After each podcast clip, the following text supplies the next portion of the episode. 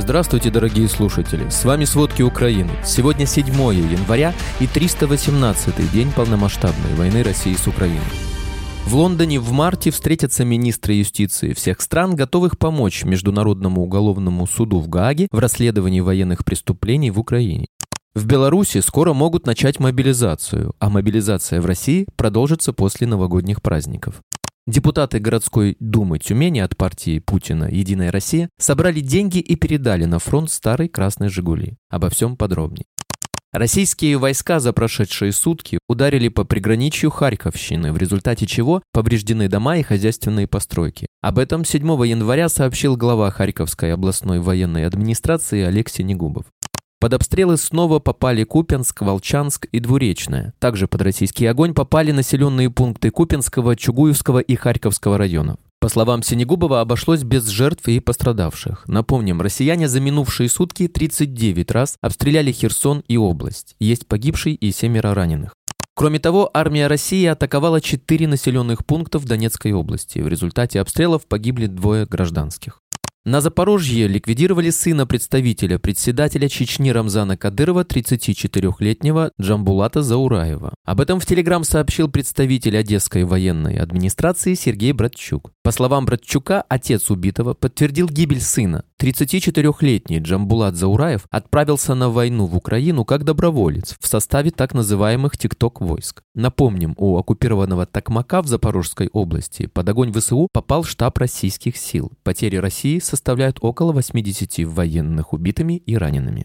Российские войска могут взорвать дамбу Сватовского водохранилища в Луганской области, чтобы замедлить ВСУ. Об этом сообщает Центр национального сопротивления Украины. По их информации, к временно оккупированному Сватову прибыла российское инженерно-саперное подразделение, изучающее возможность взрыва дамбы местного водохранилища. Таким образом, россияне пытаются замедлить продвижение украинских военных на этом участке фронта. При этом войска России планируют обвинить Украину в подрыве дамбы. Также обращаем внимание, что россияне могут использовать подрыв дамбы для подвода депортации местного населения.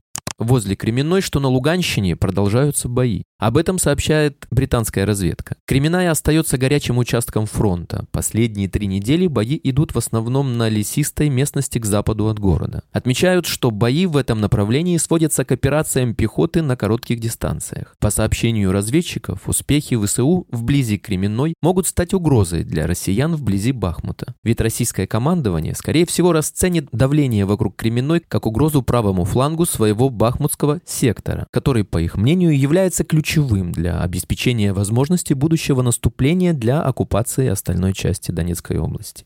Напомним, несмотря на то, что российский президент Владимир Путин объявил на фронте так называемое рождественское перемирие, на практике российские войска весь день обстреливали Луганщину и даже не думали ничего соблюдать. Россияне вывезли в Москву около 300 детей из Луганской области под предлогом лечения. Об этом сообщает Луганская областная военная администрация в Телеграм. Согласно информации областной военной администрации, еще осенью выездные бригады российских медиков проводили медосмотры юношей и девушек почти в каждом городе оккупированной Луганской области. Иногда за осмотр даже приходилось платить. После этого около 300 детей россияне вывезли с помощью спецтранспорта или санитарной авиации в Москву. Российские военные утверждают, что детей вывезли якобы на лечение из-за серьезных травм. Ранее сообщалось, что россияне вывозят украинских детей в Москву, Ростов и другие города и облцентры России, чтобы убедить, что в России их ждет якобы счастливое будущее. Во временно оккупированном Крыму ночью снова слышали взрывы. Так называемый губернатор Севастополя Михаил Развожаев заявил о сбитии беспилотника силами ПВО. Об этом он написал в Телеграм. Напомним, 2 января в небе над оккупированным Крымом работало ПВО россиян. Сообщалось о многочисленных взрывах в оккупированных Симферополе и Севастополе. Утром 30 декабря во временно оккупированном Крыму также были слышны взрывы.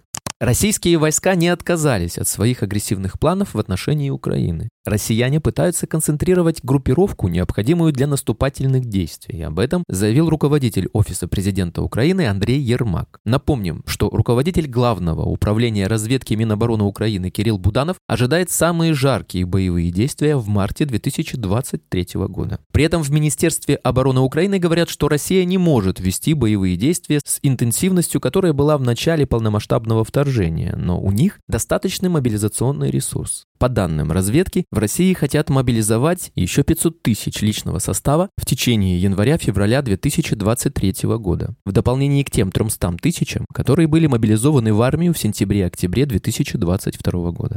Новая волна мобилизации в России начнется 15 января после новогодних праздников. Залежи соли и гипса – причина того, что владелец ЧВК Вагнера Евгений Пригожин одержим идеей захвата этой территории, говорят источники Рейтерс в Белом доме. На карте несколько месторождений в окрестностях Бахмута и Солидара, где на протяжении месяца продолжаются ожесточенные бои. Пока Пригожин не преуспел, 6 января украинский корреспондент Юрий Бутусов опубликовал фото на фоне входа на территорию предприятия «Артем Соль», указав, что ВСУ контролируют 95% Солидара. В Государственном департаменте США раскрыли все детали рекордного пакета военной помощи Украине размером в 3,75 миллиардов долларов. Украина получит из этой суммы 2,85 миллиарда оружием и боеприпасами и 225 миллионов для нужд модернизации вооруженных сил. Об этом сказано в заявлении государственного секретаря США Энтони Блинкина, которое опубликовал Госдепартамент. По его словам, еще 682 миллиона долларов из этой суммы потратят на нужды европейских союзников и партнеров. В первую очередь им будут уплачены деньги за передачу военной техники и снаряжения для Украины. Также Блинкин подтвердил, что Украина получит в рамках нового пакета БМП М2 Брадлей, бронетранспортеры, артиллерию, снаряжение, множество боеприпасов и другое. Общая сумма военной помощи США Украине таким образом составит 24,9 миллиарда долларов и США готовы поддерживать Украину вплоть до ее победы. Киев получил рекордные 32,1 миллиард долларов финансовой поддержки от стран Запада в 2022 году, сообщил Национальный банк Украины. Наибольший объем помощи оказали США – 12 миллиардов долларов, ЕС – 8 миллиардов долларов, Международный валютный фонд – 2,7 миллиарда долларов, Канада – 1,9 миллиарда долларов, Германия – 1,6 миллиардов долларов.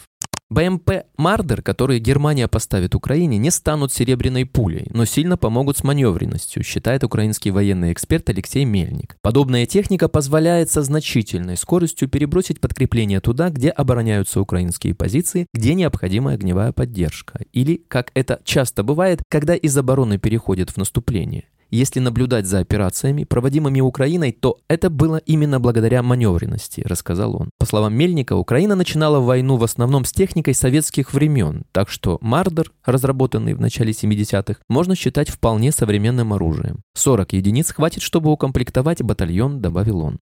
В Лондоне в марте встретятся министры юстиции всех стран, готовых помочь Международному уголовному суду в Гааге в расследовании военных преступлений в Украине, совершенных российскими военнослужащими. Встречу инициировали Великобритания и Нидерланды. Россияне не только мобилизуют людей на временно оккупированных территориях, но и ищут человеческие ресурсы за рубежом, в частности на Балканах. Об этом сообщает Центр народного сопротивления Украины. Так, один из ответственных за это является серб Деян Берич проживающий в России. Сам он тоже бывший наемник и воевал против Украины в 2014 году. Еще одним известным наемником является другой серб Жика Радаичич, который сегодня участвует в полномасштабном вторжении России в Украину на стороне России. Центр национального сопротивления отмечает, что паспорт гражданина другого государства не освобождает никого от ответственности.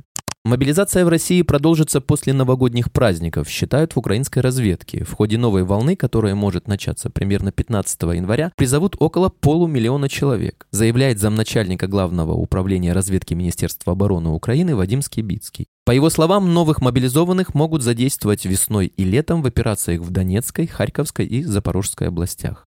В Беларуси скоро могут начать мобилизацию, опасается оппозиционер Павел Латушко. По его словам, для этого уже практически все готово. Александру Лукашенко осталось лишь нажать на кнопку по приказу из Кремля. 6 января в Беларусь прибыл очередной эшелон с российскими солдатами и военной техникой. В тот же день Лукашенко посетил полигон в Брестской области, где заслушал доклады о завершении боевого слаживания частей региональной группировки войск Беларуси и России. Депутаты городской думы Тюмени от партии Путина «Единая Россия» собрали деньги и передали на фронт старый красный «Жигули».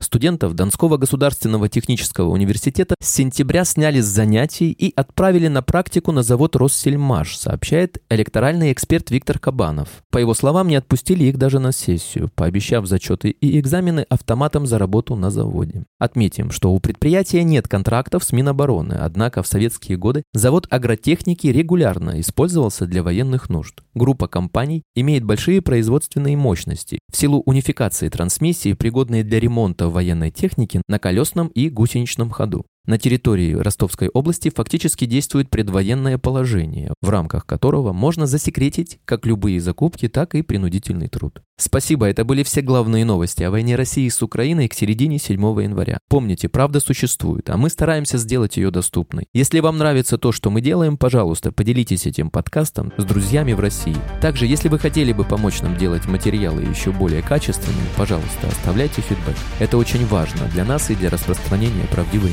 информации. До встречи.